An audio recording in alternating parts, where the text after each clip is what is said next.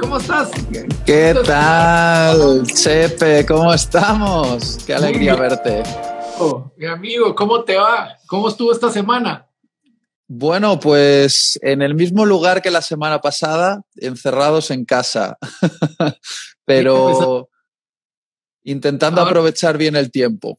Eso, pues estamos acá listos para poder seguir con Preach número 2, el episodio 2. La verdad es de que estuvo buenísimo, me lo disfruté personalmente, me sentí muy contento, muy alegre de lo que estábamos viendo y de lo que estábamos viviendo y de lo que enseñamos, o sea, bueno, de lo que tú me enseñaste a mí, de lo que yo te pude aportar a ti, me la pasé, pero bomba. Así que la segunda parte, yo estoy acostumbrado a algo. Yo estoy acostumbrado a que si algo estuvo así, lo hagamos ahora de este tamaño. Así es que esperamos en Dios y vertir en nuestro corazón a toda la audiencia. Eh, les quiero decir de que estamos acá conectados con Itiel, hemos estado platicando y de lo que vamos a tratar hoy y vamos a estar compartiendo con ustedes tips secretos, pero sobre todas las cosas vamos a hacer algo especial. Vamos a vertir nuestros corazones y dejar que Dios nos use para poder eh, aportarles a cada uno de ustedes. Así que Itiel, bienvenido, Dios te bendiga. Gracias. Mira, Chepe, eh, solo un detallito. Eh, acabo de darme cuenta que hoy la conexión a Internet aquí, donde estoy en la montaña, está bastante mala. Entonces, espero que nos aguante. Eh, eso ya está fuera de nuestro control, pero bueno, espero que, que, se pueda escuchar y que la gente nos escuche y hasta donde lleguemos. Dios, Dios está al control. Pues sí, claro. Mira, tuve la, la, la, la idea de que poder, de poder darte vuelta ahí. Así que si te mareas o si se te empieza a salir algo, me avisas ahí, pero la idea es de que podamos hoy conversar con toda nuestra audiencia. Ya veo que está creciendo el número de personas. Eso significa que el año, el, la semana pasada estuvo buena. Así es que hoy vamos a adentrarnos en el tema. Yo quiero decirte que me dejaste cosas que me marcaron mi corazón y que a la audiencia también le marcaron. Muchas personas me escribieron y me pusieron ahí, no, qué buenísimo, vuélvanlo a hacer y lo compartieron. Así que si ustedes son nuestra amada audiencia, yo les voy a decir que el tema que vamos a tratar hoy es Preach It. La segunda parte es cómo dar bosquejos o hacer bosquejos disruptivos para compartir de Jesús, para hablar la palabra de Dios, para predicar. De las cosas que me impactó de la semana pasada fue algo que dijiste. Dijiste, yo no leo la Biblia para preparar una predicación. Dijiste, leo la Biblia para que ella me predique a mí. Y yo creo que si vamos a una generación de predicadores o vamos a inspirar una generación de predicadores, tienen que entender algo.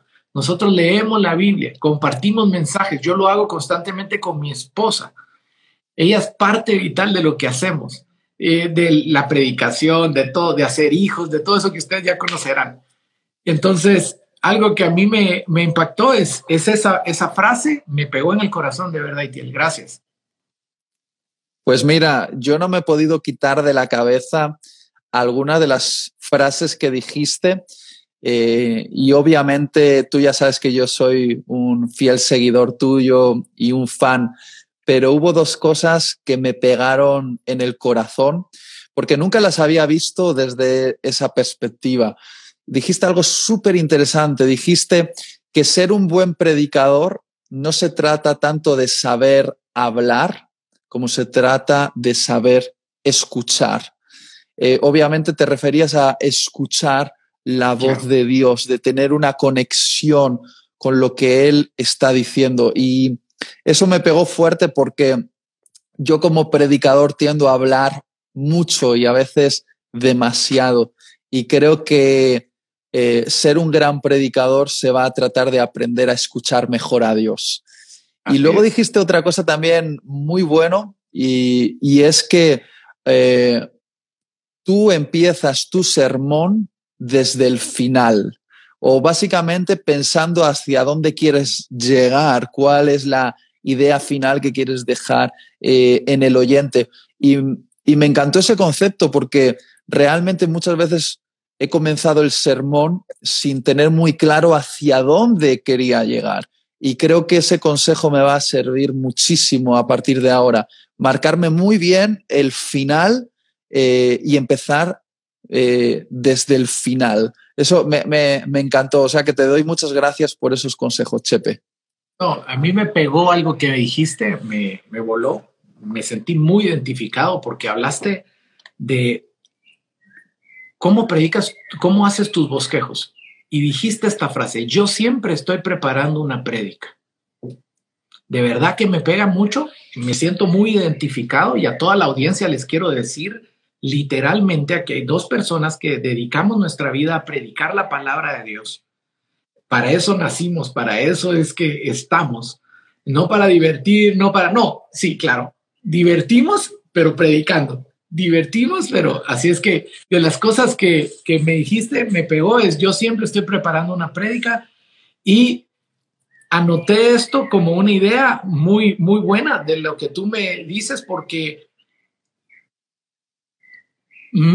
soy muy similar, me pegó en el corazón. O sea, yo digo, a veces yo no me entiendo y gracias a Dios encuentro otro loco como yo que, que pasa haciendo prédicas en el carro, en, Yo no sé si hoy tienes apoyito ahí, pero Vaquita lo quería saludar. Si no está apoyito ahí, yo, quería...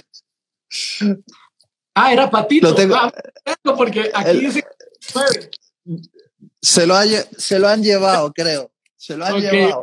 Vamos dos a uno. Hoy, sí, dos a uno, porque mira quién te quiere saludar. ¡Ah! Cristiano Ronaldo sin camino, con short. Buenísimo. Me encantó eso. Bueno. ¿Qué equipo? ¿Real o Barça? No sé si esto nos conviene decirlo porque se puede dividir mucho la audiencia, pero amigos, si vamos a ser honestos, tengo que admitir que soy del Real Madrid. Soy del Real Madrid. ah, bueno, este ya no es del Real, Papa, afuera. No, buenísimo. Ahorita pongan ahí, audiencia, va, ponga Real o Barça, así los dividimos un poco más. Ah, Barça, pone Flavio, mira. No, les amamos a los dos equipos, les amamos a todos.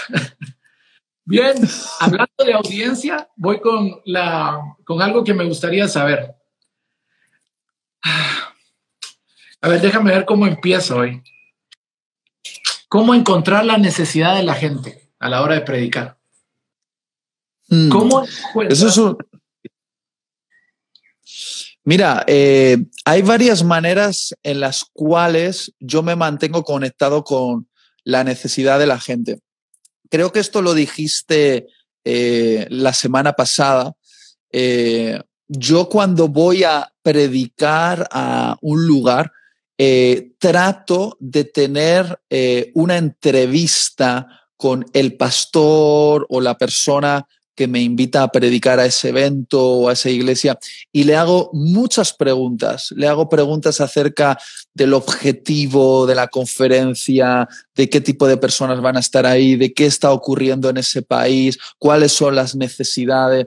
Entonces, eh, obviamente uno siempre predica eh, el Evangelio y por lo tanto es algo que es válido para todo lugar y toda circunstancia, pero creo que como predicadores podemos afinarnos más si mantenemos una comunicación con los pastores o con los líderes de ese lugar. Eso, punto número uno, que creo que tú lo haces también porque, si no lo recuerdo mal, dijiste eso la semana pasada. Pero punto número dos, eh, a mí me encanta sentarme con diferentes personas, por ejemplo, con adolescentes. Eh, y normalmente los adolescentes, imagínate, ¿no? Estoy con un adolescente en un coche, vamos a un viaje y el adolescente quiere hacerme preguntas, pero yo le paro y le digo, no, no, no, déjame que yo te haga preguntas a ti.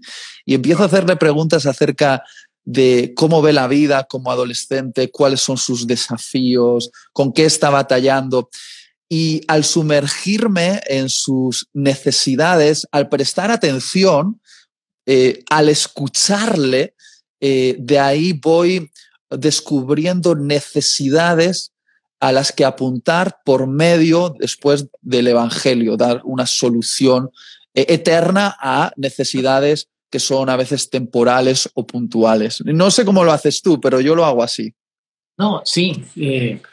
Una pregunta sobre la pregunta. ¿Te ha pasado alguna vez, así como, como a mal, vamos a abrir el corazón, ¿te ha pasado alguna vez que diste algo que no era o que diste un mensaje que no conectó o diste algo que la gente se quedó como diciendo esto no era para mí? A mí sí me ha pasado. O sea, a mí me pasó una vez en Argentina, no, no escuché bien lo que había que hacer o no entendí bien lo que había que hacer y fui a un lugar a predicar y cuando voy a predicar me habían dicho, quiero que hables de la creatividad para comunicar.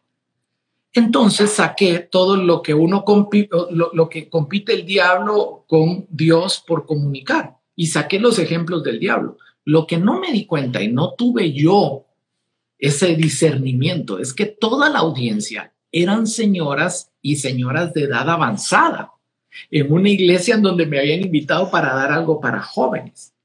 Entonces yo tenía todas mis diapositivas montadas, armadas, y me llamó mucho la atención de que hago, hago el mensaje y ponía las diapositivas de cómo comunica el diablo y empecé a sacar ejemplos de cómo comunica el aborto, cómo comunica, y las señoras ya solo bastaba que se persinaran, pues estaban asustadas conmigo. Me querían hacer un exorcismo. No sé si te ha pasado que has dado un mensaje que no era o... Mira, a mí me, me ha pasado más de lo que querría admitir. Realmente, eh, uno de mis problemas, eh, Chepe, eh, y batallo con esto, que es en parte una virtud y en parte una maldición. soy excesivamente controlador. Oh. Entonces, eh, me gusta eh, anticiparme, tenerlo todo muy bien preparado, muy bien bosquejado con mis ejemplos, con mis diapositivas. Y cuando he hecho un trabajo tan arduo, al llegar al lugar, eh, me cuesta mucho admitir en mi corazón que quizá me he equivocado y que tendría que hacer la difícil tarea de renunciar a todo el trabajo que he hecho y dejar fluir una predicación eh, eh, dirigido por, por el Espíritu Santo, atendiendo la necesidad eh, del momento. ¿no? Y tengo que decir que tristemente a veces he sido demasiado orgulloso y, y me he mantenido en mi plan. Y eso me ha pasado factura, sobre todo la que me lo ha dicho después es mi esposa, que es para mí una de las mejores críticas de mi predicación. Alguna vez me ha dicho, cariño, te quiero mucho, pero hoy has disparado en la dirección equivocada. Y sí, me ha pasado. Luego, en la misericordia de Dios, eh, siempre hay alguien que tiene un, un, eh, un, impacto con la palabra, ¿no? Pero sí, he fallado algunas veces en, en, la dirección, sin ninguna duda. No, mira, uh, quiero, quiero hablar del centro de todo lo que hacemos. ¿Para qué predicar? ¿Qué, ¿Qué, es lo que esperamos tú y yo con la predicación? Hay, muchas, hay muchos predicadores conectados acá. Yo conozco a muchos de los que están ahí. Si tú eres predicador o has predicado o comparte la palabra de Dios, por favor, levante el dedito ahí. Es importante la interacción, pero voy con esta pregunta. ¿Qué se espera lograr con la predicación, Itiel? ¿Qué esperas lograr en cuanto a, esa revelación pues mira, de, de, de, de, Dios, de Jesús? De, dime, dime. Mira, para mí hay tres cosas eh, que creo que son el objetivo de la predicación. La primera de ellas es eh, revelar a Jesús. Revelar a Jesús. Eh, la Biblia nos cuenta en el Evangelio de, de Lucas que cuando Jesús resucitado se aparece a los discípulos que están caminando rumbo a Emaús, tristes, llorando porque no entendían lo que había pasado, la, crucifixión de Jesús les dejó totalmente noqueados.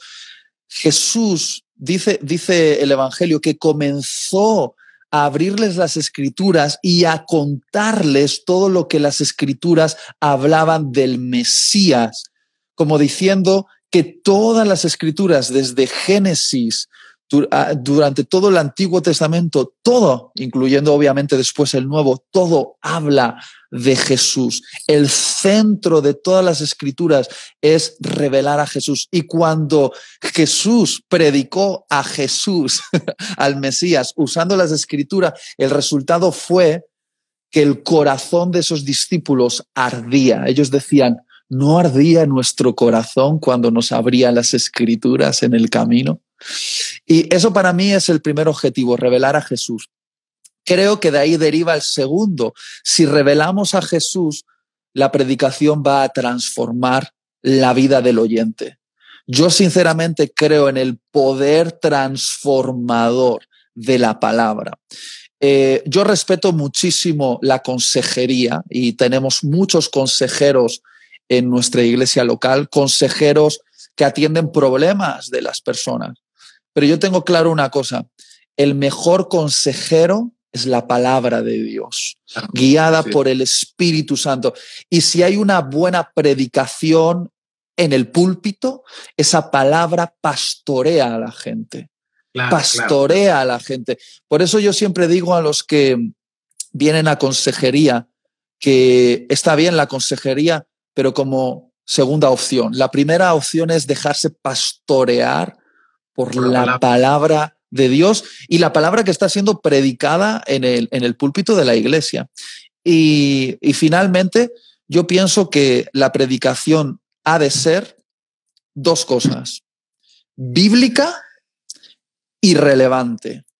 Y la verdad es que es fácil inclinarse hacia una de esas dos direcciones. Es fácil ser bíblico y no ser relevante, y es fácil ser relevante y, no, ser bíblico.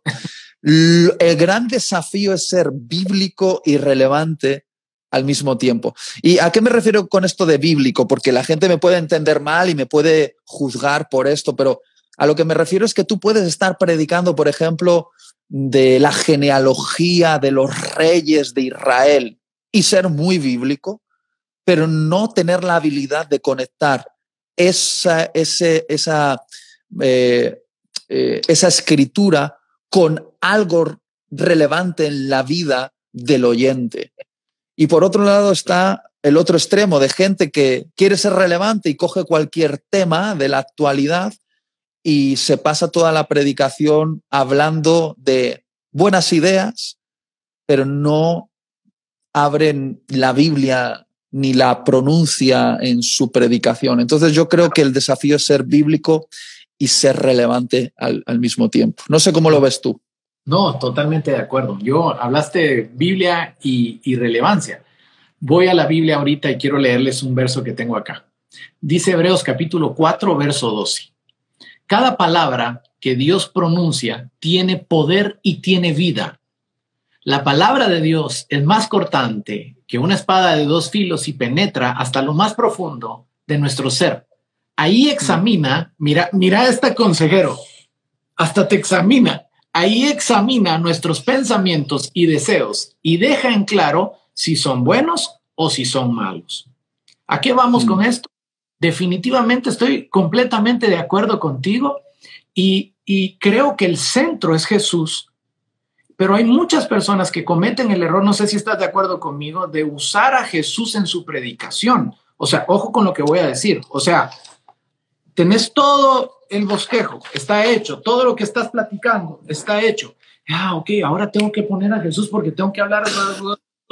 ¿Cómo así? ¿Qué pensará? Yo, yo, yo les pido a todos, por favor. Jesús es el centro de nuestra predicación y alrededor de ello se construye. No se construye primero, ¿no? Y después se mira qué hace. Como perito arquitecto, fundamento, dice la palabra. ¿Y cuál era el fundamento? Jesucristo. Si usted tiene a Jesús como fundamento en su predicación, usted vaya poniendo los trocitos que quiera y sobreedifique en lo que los apóstoles, en lo que los pastores, en lo que cada uno de los demás hombres que han hecho obra se han metido. Y es, eso lo que, lo que quisiera aportar a esto. Sí, mira, me encanta lo que acabas de decir, Chepe. Eh, de verdad me, me inspiras muchísimo. Eh, yo tengo que admitir que esto de revelar a Jesús en la predicación es algo en lo que todavía estoy creciendo.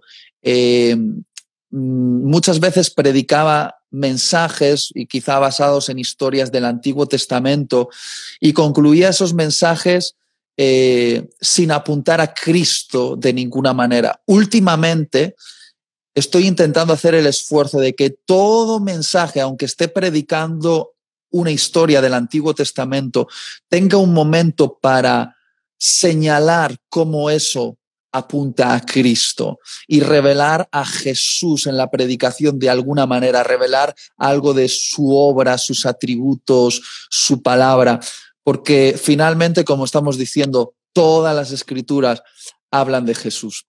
Ahora, Chepe, eh, yo tengo una pregunta para ti y vamos a pasar de la predicación al predicador, porque eh, el predicador es muy importante eh, y te quiero preguntar y espero que me respondas con honestidad, yo sé que lo vas a hacer, pero ¿te ha tocado alguna vez predicar estando emocionalmente tocado, no sé, por ejemplo, sin fuerza o con problemas personales, experimentando algún desánimo o la enfermedad de un ser querido o cuando estás enojado con tu esposa. Cuéntame, ¿te ha pasado alguna vez donde te sentías realmente indigno de subir ahí y predicar? ¿Y cómo lo has gestionado en tu corazón? Mira, las emociones del predicador, wow.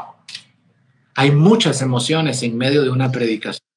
Y yo quiero decirte algo, eh, Itiel, a nosotros nos ha pasado en algunos momentos en donde hemos tenido a nuestro hijo enfermo, tuve a mi hijo enfermo, nuestro hijo mayor estuvo siete veces en el hospital y tenía un problema en sus pulmones y de esas siete veces una vez estuvo en la unidad de cuidados intensivos. Y, y, pasamos varios años escuchando a nuestro hijo toser y no poder respirar. Y para mí fue muy difícil porque yo llegaba a las predicaciones y estaba tan sensible a la tos que yo salía de la predicación habiendo contado la cantidad de veces que tosió la audiencia. No me preguntes cómo, era, no sé si era un ataque del diablo, no sé si era algo que estaba dentro de mí, que estaba volviéndome loco, pero yo empezaba a oír y oía toses por todos lados. Y eran esas voces que estaban golpeando mi mente y golpeando mi corazón, recordándome cosas que me dolían. Y hay, ojo con todos los predicadores que nos están escuchando ahora. Van a ver cosas y van a ver momentos. Dice la palabra, te insto a que prediques a tiempo y afuera de tiempo. Para ser honesto, hay veces en donde no me he sentido motivado de hacerlo, pero el compromiso es más grande. Hemos aprendido acerca de que hay que tener convicción, compromiso y carácter. Y hay veces en donde no tienes toda la convicción, no tienes todo, pero sí tienes el carácter de decir, yo voy a hacerlo, lo voy a hacer de la mejor forma. En una oportunidad con el mismo tema de mi hijo, mi hijo estaba yéndose a la unidad de cuidados intensivos. Yo estaba en Estados Unidos esperando a mi equipo de 12, que iba a venir todo mi equipo, íbamos a juntarnos en, en Miami y hablando con mi esposa entre servicios en una predicación, mi esposa me dice, Chepe, tenemos que meter a intensivo a nuestro hijo, al hospital a nuestro hijo. No fue intensivo, fue al hospital. Y yo me quedé, no. Y me tocaba, y en eso oigo que dicen, y recibamos con un aplauso al predicador de hoy, Chepe, pues, y me paro a hablar ahí. Yo te puedo decir, agarré mi corazón y mis sentimientos, los puse en el altar y hablé desde el corazón. Y lo que sí te puedo decir, hablé de Jesucristo, de la sanidad, porque yo estaba seguro de que algo se estaba gestionando dentro de mí. Esa fue una de las veces que yo recuerdo en donde la emoción o las emociones vinieron a atacarme y me pegó fuerte. Yo no sé si te ha tocado a ti también en algún momento emocionalmente duro hacerlo. Sí, mira, eh, tengo varias historias, pero como tú has hablado de, de predicar con un estado emocional sensible a causa de la enfermedad de tu hijo. Déjame eh, decirte algo que yo pienso respecto a cuando tienes algún problema sin resolver, por ejemplo, con tu esposa o has tenido una discusión o te has comportado como un auténtico estúpido en algo, ¿no? Eh, va a llegar el momento en el que uno tiene que ir a predicar no estando con todos los asuntos en orden. pero voy a, voy, a, voy a decir una cosa, por favor que me escuche todo el mundo. Es un verdadero engaño pensar que en tu mejor día de predicación ya lo tienes todo en orden y que en el peor día realmente no hay gracia suficiente para, para ti, para predicar. Lo que quiero decir es que el día en el que yo he discutido con mi mujer o he tenido un mal comportamiento o he hecho algo que no debía, eh, la gracia de Dios ha estado disponible para mí para hacer la función de predicador. Pero el día que yo he ido a predicar, eh, habiendo hecho mi devocional, habiendo besado a mi mujer, habiéndola tratado como una princesa, igualmente, aunque yo no fuese consciente, la misma gracia estaba actuando en mí, porque realmente, si soy bien honesto, hay muchas cosas que van operando en mi corazón, que quizás no son tan visibles como una discusión con, con mi esposa, pero siguen siendo cosas torcidas en mi corazón. Y el día que yo pienso que estoy mejor que nunca, todavía sigo predicando sostenido por la gracia de Dios. No sé si me estoy explicando con suficiente claridad. y, lo que, y, lo, y lo que me ha ocurrido, Chepe, es que el día que yo he subido a predicar teniendo un asunto sin resolver, eh, la misma predicación de la palabra ha conmovido mi corazón y me ha sensibilizado de tal manera que al terminar de predicar no he tenido otro remedio que ir y resolver ese asunto. Porque yo siempre he pensado que Dios me ha hecho predicador para salvarme a mí primero, es decir, para exponerme sin remedio a la palabra de Dios. Y muchas veces te podría contar tantas que después de predicar he bajado del escenario, del púlpito y he ido a resolver un asunto que tenía pendiente, porque la predicación de la palabra al primero que le predica es a mí. y, y, me hace sensible para responder después. Entonces, por favor, sube con la gracia de Dios y haz lo que tienes que hacer y, y sé sensible después para ser transformado por la misma palabra que predicas. No, y sabes algo, yo, eh, y no podemos salirnos del contexto realmente, somos mensajeros nada más. O sea, somos mensajeros, no somos el mensaje.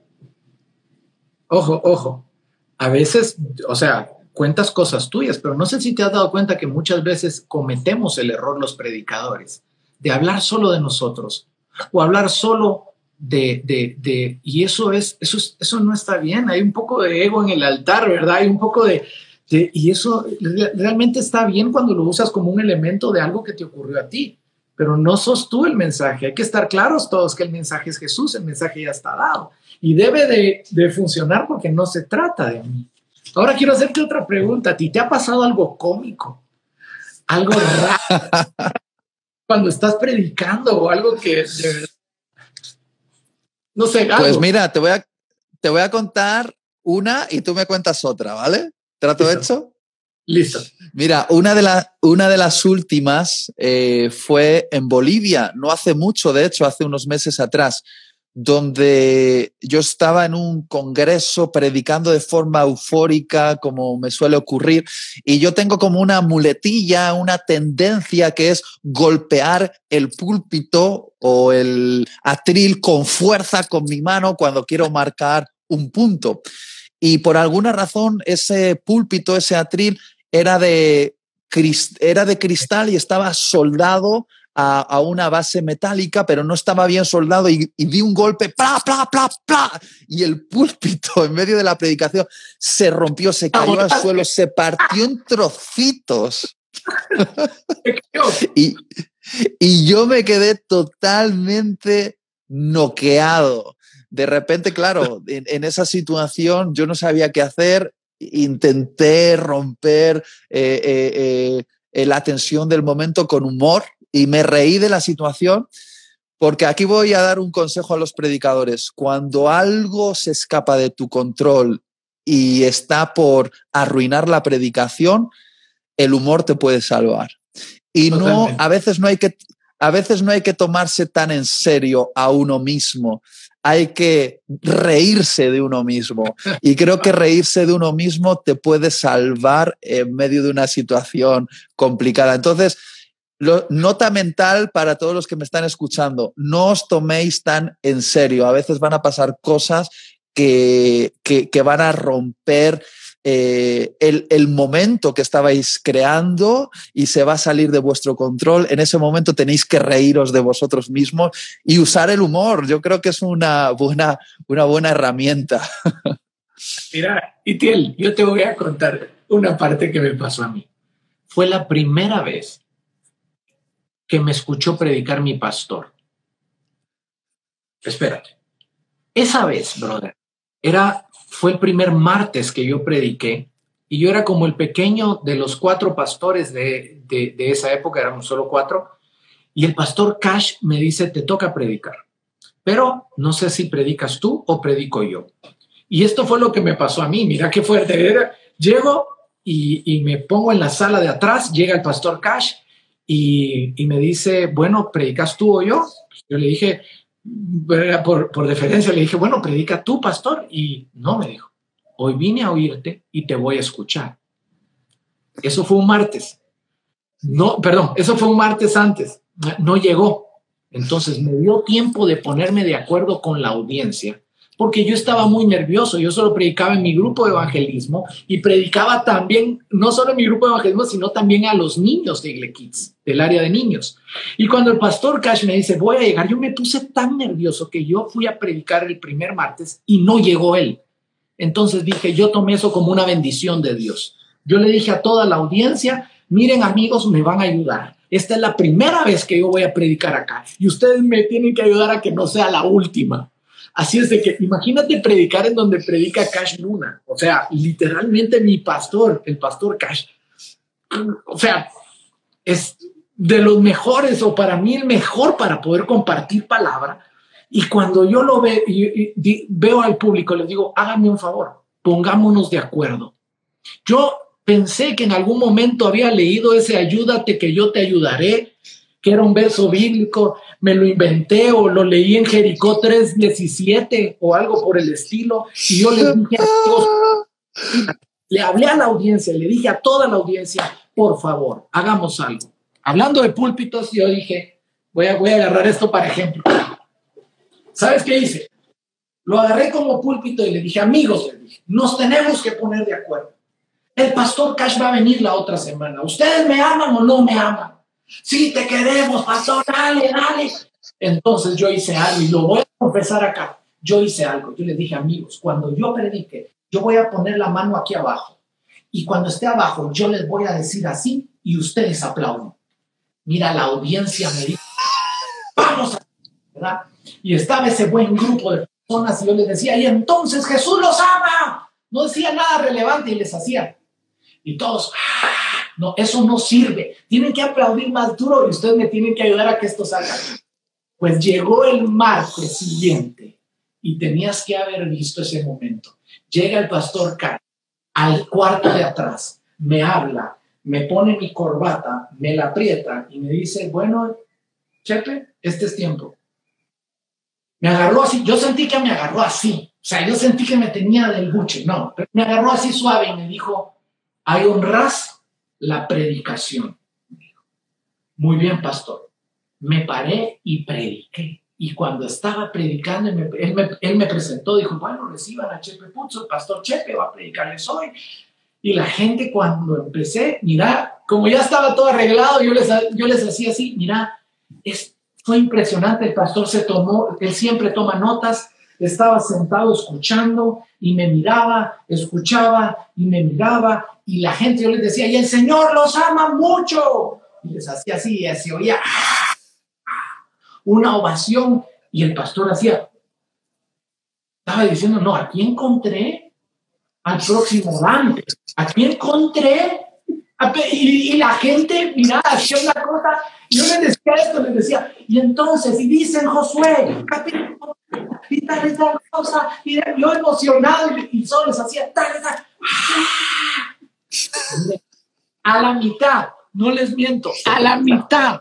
Yo me sentí tan mal, yo dije, ¿cómo estoy haciendo esto? Qué loco, dije, a la mitad. Yo le digo, pastor, no puedo seguir con la predicación. Le digo, mira, le digo, esa fue la primera vez, no me juzguen. Yo le digo, te tengo que confesar algo yo, pero aquí los que hicimos mal fueron ellos y yo le dije, o sea, aquí los dos somos culpables, la audiencia y yo. Así que perdónanos. Y eso fue lo que pasó. No, el pastor estaba muriéndose de la risa y me decía, ¿a qué hora se te ocurrió pedir aplausos? Y la verdad, yo empecé pidiendo aplausos porque no me aplaudían. De verdad, Chepe, de verdad, esa no la sabía y me he partido de, risa, de verdad. Yo, yo pagaría por ver un vídeo de ese día, de verdad, pagaría por ver un vídeo. Ahora, ahora que ya has sacado el tema, yo te he contado acerca de una de mis muletillas. Yo he tenido muchas ¿eh? a lo largo de, de, mi vida, pero es una golpear el púlpito o el atril. ¿Tú tienes alguna muletilla en la que te has sostenido como para conectar los puntos o algo así como que te ha, te ha acompañado en la predicación ¿Y, qué has hecho con esas muletillas? Cuéntame un poquito porque es, es un, un clásico. Eh, por ejemplo, la clásica, yo, he escuchado a algunos predicadores que para unir las frases eh, eh, utilizan el amén hermano, amén hermano, amén hermano, y yo al final me vuelvo loco con tanto amén hermano, amén hermano, amén hermano. Mira, de las muletas que yo he tenido, el típico, eh, el típico, oh, el típico, bueno, hay otro, ¿qué otra muleta? A ver, tengo algunas muletas. Bueno, sí he tenido muletas donde me sostengo porque no sé qué decir. Ahora, creo que ah, se va en el, arte de la predicación o en el, en el hacerlo se ha ido perfeccionando y hemos ido siendo más continuos, ¿verdad? O sea, yo creo que la predicación tiene que tener ritmo, tiene que tener una cadencia y hay que encontrar la mm. cadencia en la predicación. Ni muy rápido, ni tampoco. Has visto que hay muchos que son como muy así, muy, ¿verdad? Tampoco puede ser siempre lineal para arriba, tampoco puede ser siempre así. Hay algunos amigos pastores que la verdad es que me duermen, pues, o sea, su forma de hablar, su forma de decirlo, y, yo sí tengo la confianza de hablárselos y decirles, mira, subí un poco la voz, bájala un poquito, reíte un poco más. Pero no, eso es, eso es de las muletas. ¿Tú has tenido muletas? Mira, ah, eh, duro, ¿verdad? Eso, eh, sí, esa, esa, es una, pero en la, las muletas eh, en la voz o la, en el discurso están intentando ocupar un espacio que se deja por falta de, técnica en la comunicación. Es decir, tú has hablado de algo ahora muy interesante, que si no sabes mantener un buen ritmo en lo que estás eh, diciendo en tu discurso, si vas demasiado rápido para conectar los puntos, pues usas un eh o bueno o amén, eh, porque no estás manteniendo el ritmo correcto o vas muy rápido y no le das tiempo a tu cerebro de preparar la siguiente frase y como para salvar eh, tu, incapacidad de conectar frase tras frase, usas esas muletillas. Entonces, a medida que yo he ido creciendo en mis técnicas de oratoria, las muletillas han ido desapareciendo. Porque quiero que me escuchen muy bien ahora los predicadores. Eh, hay dos cosas en la predicación, el fondo y la forma. El fondo es lo que hemos hablado al principio de, de, esta conversación, hacia dónde va la, la predicación, cuál es el fondo. Pero la forma de predicar es importante. Y cómo usas tu voz es importante. Y en la predicación, subir el volumen, saberlo bajar. Hablar y guardar silencio es importante porque todo eso comunica y creo que necesitamos no solo tener un buen fondo, que es lo prioritario, sino entrenar la forma en cómo, en cómo hablamos. Yo, por ejemplo, eh, no sé si la gente lo nota, pero yo marco mucho lo que digo. ¿No ves? Ahora lo estoy haciendo. Marco mucho lo que digo, porque así ayudo a la gente a entenderme. teniendo en cuenta además que predico en lugares eh, que tienen un acento diferente al acento español, eh, que utilizan otro tipo de modismos o palabras. Entonces, yo tengo que marcar mucho para que la gente me entienda. Eh, si eres un predicador que habla súper rápido, creo que le, impedimos a la gente llegar a entendernos. No, no sé si me estoy explicando, Chepe. Sí, no, lo entiendo bien. Ah, mm, mm, una que, que viene a mi mente es, te has dado, hablé un poco acerca de los aplausos y eso. El otro día platicando con unas personas, hablamos de cómo es de importante, ojo con esto, no sé si te has dado que todos los cristianos o todos los evangélicos, o más los, ojo con lo que voy a decir, los ministros de alabanza o las bandas de música, tienen que pedir que aplaudan. Denle un aplauso, aplaudan por acá. Y yo me di cuenta que la gente del mundo, las bandas de música del mundo, tienen que arrancarle el aplauso a la audiencia tienen que arrancarle en medio de lo que están diciendo de la forma, hablando de fondo y forma, hablando literalmente de forma, tienen que arrancar el aplauso como tal. No hagan, no hagan ese, ese, ese chepismo de pedir el aplauso, no, no lo hagan así, pero literalmente la gente quiere, porque también el predicador necesita como saber si está conectando con la audiencia o si el mensaje, ahí hay peligro. Y escúchenme bien, ahí hay peligro porque la gente no es tonta. Y a veces remarcamos mucho o repetimos mucho lo mismo y lo que le hacemos sentir a la audiencia es, ustedes son tontos, escúchenme bien. Me tienen que escuchar porque ustedes no me han entendido. Yo tuve que cambiar el me entienden por me explico. Mm, mm. Lo, tuve, lo, tuve, lo tuve que cambiar. Así es que parte de eso, yo no sé si hablando de forma, eh,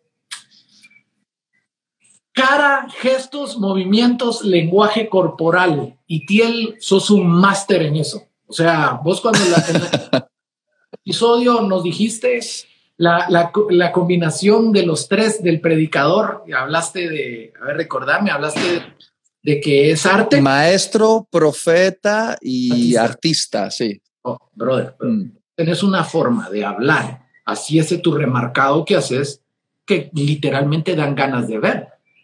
Mi pastor dice algo, si no te quieren ver, mucho menos te van a querer oír. Así que vamos a aspectos de forma. ¿Cierto? Muy bien. Eh, mira, pues voy a decir algo eh, que creo que no dije la semana pasada, y es que poco a poco mi predicación ha ido evolucionando a convertirse en una predicación multisensorial. Voy, a, voy a intentar explicar esto bien. Normalmente el predicador piensa que solo está atendiendo a un sentido de las personas, de la audiencia, que es el sentido del oído. Pero yo me he dado cuenta de que para que un mensaje se haga inolvidable, eh, debemos hacer que ese mensaje entre por múltiples sentidos de la, eh, de la audiencia, no solo por el oído, sino también por la vista y, si es posible, por el tacto o lo que llamo yo la experimentación. ¿no? Entonces, si tú predicas un mensaje multisensorial que llega a la audiencia a través de sus oídos, de sus ojos y de su experimentación, ese mensaje queda más profundamente grabado en su mente. Y ser multisensorial eh, es muy difícil porque ya no solo se trata de hablar bien, tienes que saber gesticular, tienes que saber eh, usar ejemplos visuales, tienes que saber crear imágenes en la mente de las personas a través de las parábolas o las historias que cuentas, tienes que saber hacer buenas preguntas, eh, tienes que saber usar los recursos multimedia. Creo, no digo que, que es eh, vital, porque yo todavía me sigo conmoviendo eh, leyendo los sermones de Spurgeon o de Jonathan Edward, que ellos no tenían sistemas multimedia como los que tenemos hoy en día, pero el poder de la palabra y la manera en la que comunicaban esa palabra sigue siendo transformador. Pero hoy en día, en una generación que está acostumbrada a ver, a interactuar con sus smartphones, con sus redes, eh, es la generación del TikTok. Yo no sé si te has hecho un TikTok, yo tengo un TikTok. y esa generación, e, esa generación requiere predicadores que sepan predicar de forma multisensorial, que hablen al oído, a la vista y a la experiencia de, la audiencia. Y yo creo que eso marca el mensaje y lo hace inolvidable. No sé cómo lo ves tú. Sí, yo quiero darles una recomendación. Es un ejercicio que, que se hace o que lo hizo mi pastor. Me dice, mira, Chepe, en la cara está el Oscar. Escucha lo que dice. En la cara está el Oscar. Ahí, ahí los actores ahí están. Entonces él hace algo y me llama mucho la atención porque lo hizo con cada uno de nosotros para ayudarnos a ser mejores predicadores. Nos, nos pidió, a ver, traigan la mejor prédica que ustedes tengan. ¿Y sabes qué hizo? Lo puso en la televisión. Y lo primero que hizo es, le quitó todo el volumen. Y cuando le quita todo el volumen, nos empieza a ir, ok, aquí todo comunica y le quitó todo el volumen y estábamos todos hablando y predicando. Yo me di cuenta de algo, un error que yo martillaba cuando estaba predicando y los mm. gestos como tal, martillando, martillando. La gente no quiere que lo regañen. Hay predicadores que gritan mucho o que hablan mucho. Yo no los juzgo, pero literalmente hay un momento en donde o el oído te va a fallar o te va, o los gestos son demasiado duros. Yo te digo, está bien tener gestos duros cuando le estás, no puedes decirle a la gente, te amo. No, o sea, tienes que decírselo dulce, te amo. Y gesticularlo y hablarlo y decirlo y expresar con tus movimientos. Yo me di cuenta que tenía, eh, mi ritmo, mi cadencia se estaba yendo muy al golpe. Cuando miras mis predicaciones y les quitas el volumen, yo no lo había hecho. Y después me, me voló. Yo les doy esa recomendación, háganlo. Grábense mm. con su celular, como sea, y expónganse. Pregunto, ¿es importante la ropa? a ver, a ver. Una cosa, una cosa, porque lo que tú dices estoy súper de acuerdo y una manera de entenderlo es eh, la predicación es la música y nuestro cuerpo tiene que bailar al ritmo de la música que sale por nuestra boca. Es decir, mira, yo ya esto lo tengo tan integrado que fíjate lo que estoy haciendo con las manos ahora cuando, cuando hablo contigo, porque eh, la comunicación del cuerpo es muy importante. Se puede comunicar sin el cuerpo, porque, por ejemplo, cuando oímos la radio o un podcast, la gente no ve el cuerpo, pero si te están mirando, y tú estás en un escenario, tienes que hacer que tu cuerpo, los movimientos de tus manos, de tus, de tus pies, bailen al ritmo de, las palabras que salen por tu boca, porque esas palabras están creando una melodía. Eh, no sé si me, me explico con suficiente claridad, pero tú eres un genio haciendo eso también. Una pregunta, ¿parábolas? Alguien puso ahí, puso lo multisensorial, no es, no es de Dios, puso ahí, déjame decirte algo, Jesús habló con parábolas y usó, las, usó una higuera, usó todas las cosas que él usaba, eran las cosas que tenían ahí. ¿Qué cosas has usado para explicar un punto? ¿Alguna que te recuerdes que ha sido importante?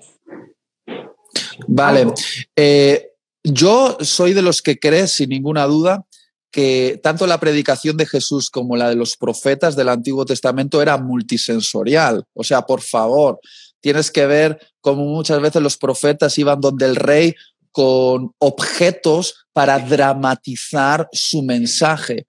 Y luego Jesús fue un genio, un genio, contando historias inolvidables. Ah, tienes que pensar que el primer evangelio que se escribió, creo que fue el de Marcos, se escribió como 20 años después de la muerte y resurrección de Jesús. Y obviamente el Espíritu Santo inspiró el evangelio, pero si el evangelista escribió el evangelio y contó las parábolas, es porque esas parábolas fueron tan inolvidables que 20 años después las podían poner por escrito. Y esa fue la habilidad de Jesús. La habilidad de Jesús fue de grabar su mensaje en la mente y el corazón de sus oyentes. Lo hizo inolvidable. Jesús era un dramaturgo. Yo siempre pienso en ese momento donde unos fariseos intentaban ponerle una trampa preguntando, hay que darle, eh, eh, pagarle impuestos al César. Y Jesús decía, creando un momento de tensión, tráiganme una moneda y le traía una moneda, la, agarraba, se ponía en el centro. ¿De quién es la imagen que está en esta moneda? Y todos, del César. Y entonces, ¡pum!, decía una frase inolvidable. Pues darle al César lo que es del César y a Dios lo que es de Dios. Ese era Jesús, era un genio en la comunicación. Y obviamente creo que si, si, Jesús es tu ejemplo de predicador, tienes que ser un predicador multisensorial. Y contar historias es algo muy importante para grabar el mensaje, porque la mente del ser humano capta los principios mejor con las historias. Y eso está comprobadísimo. No, y sabes algo, por ejemplo, en mi caso, yo, yo empecé predicándole a niños y ojo con esto que les voy a decir. En la predicación, la atención lo es todo. Escúchenme esto. En la predicación, la atención lo es todo. ¿Por qué? Pierdes la atención, la gente se te va al celular, se te va. Así que yo aprendí a predicarle a los niños.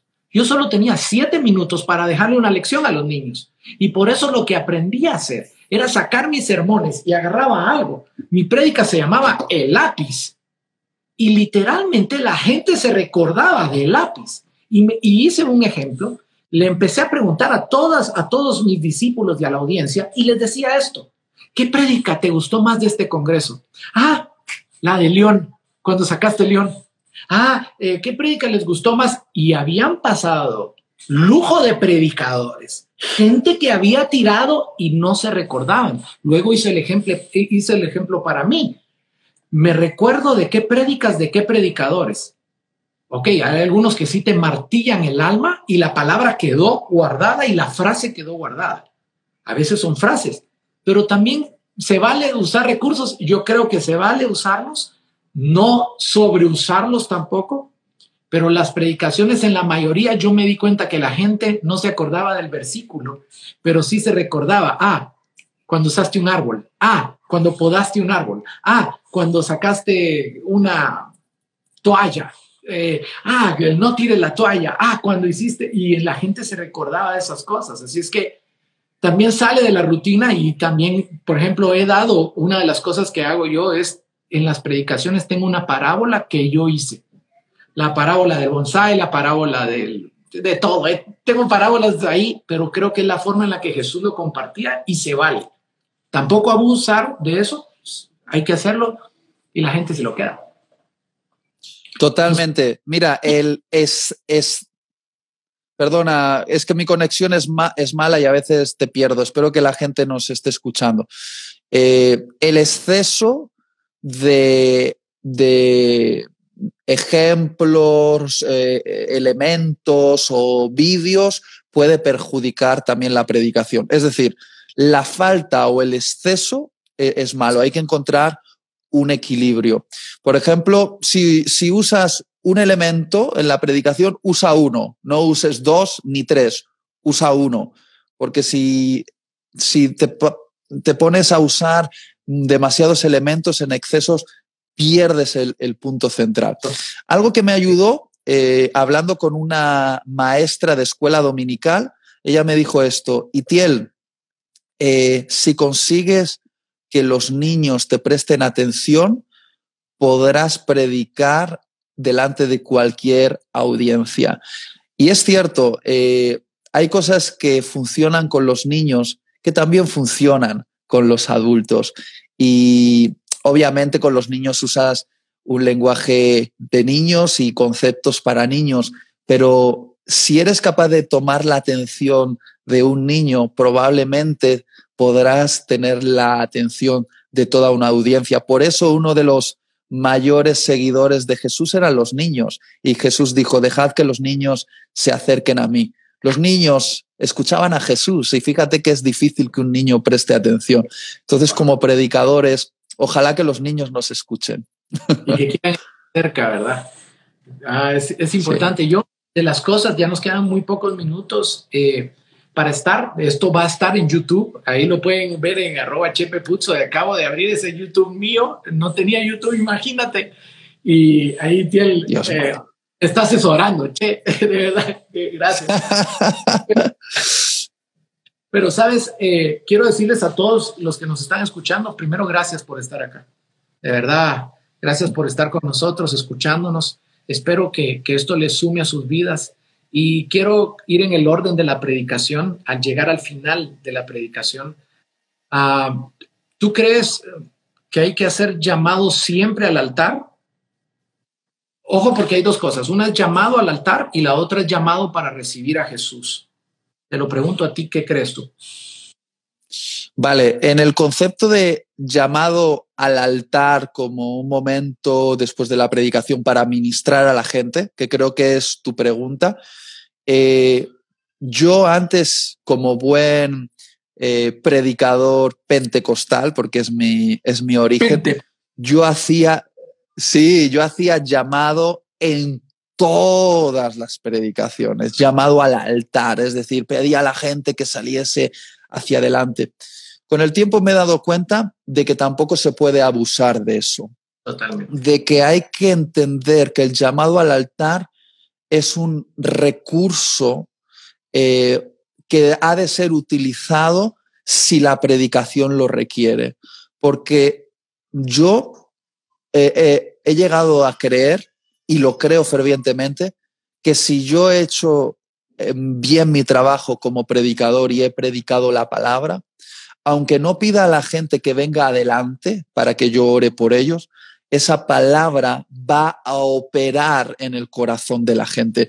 Entonces creo que a veces un llamado al altar fuera de lugar es mm, improcedente, no debería hacerse. Y sin embargo hay otros momentos en el que sí hay que hacerlo. Ahora, si me preguntas en cuanto a darle la oportunidad a la gente de recibir a Jesús como su Señor y Salvador, esto es algo que mi mujer siempre me recuerda y yo tiendo a olvidar, pero creo que es muy importante. Y Tiel, como predicador, siempre le tienes que dar la oportunidad a la gente de abrir su corazón a Jesús. Y a veces lo he olvidado, pero estoy intentando recordar que en todo mensaje debo hacer una invitación a que la gente uh, haga a Jesús su Señor y Salvador. Eh, y sé que nos queda, no sé, creo que dos minutos y esto se va, se va a cortar. ¿Te puedo hacer yo una pregunta rápido? Dímela, dímela. ¿Cómo eliges esos increíbles, impresionantes, inolvidables títulos para tus predicaciones? ¿Es antes? ¿Es después? ¿El título eh, brota de la predicación? ¿La predicación del título? Cuéntame esto. Ok, bueno, rápido. ¿Qué hago? Termino la enseñanza y le dejo un mensaje a la gente que con una palabra con una sola palabra, ellos quieran volver a regresar a ese mensaje, que la recuerden. Como tú lo haces, martillas, martillas un solo mensaje, así es como lo hago. el nombre de mi prédica lo pongo al final. O sea, tengo varias ideas de lo que quiero hablar, pero lo pongo al final. Yo quisiera, bueno, este, este, ahí me pone la gente que hagamos un live dress. No, ¿saben qué vamos a hacer? Vamos a hacer esto crecer. Tengo un par de ideas, Itiel, que te las quiero presentar. Eh, este es Preach It Number One. Ese es Itiel, el primero. Y yo quisiera hacer una locura, pero te lo voy a decir antes a ti en secreto porque tengo una idea que creo que podríamos levantar de predicadores poderosos. Pero eso es, ojo, si ustedes, ojo, compartan este mensaje, ayúdennos a que la gente sea mejor predicadora. ¿Saben quién gana? Gana el reino.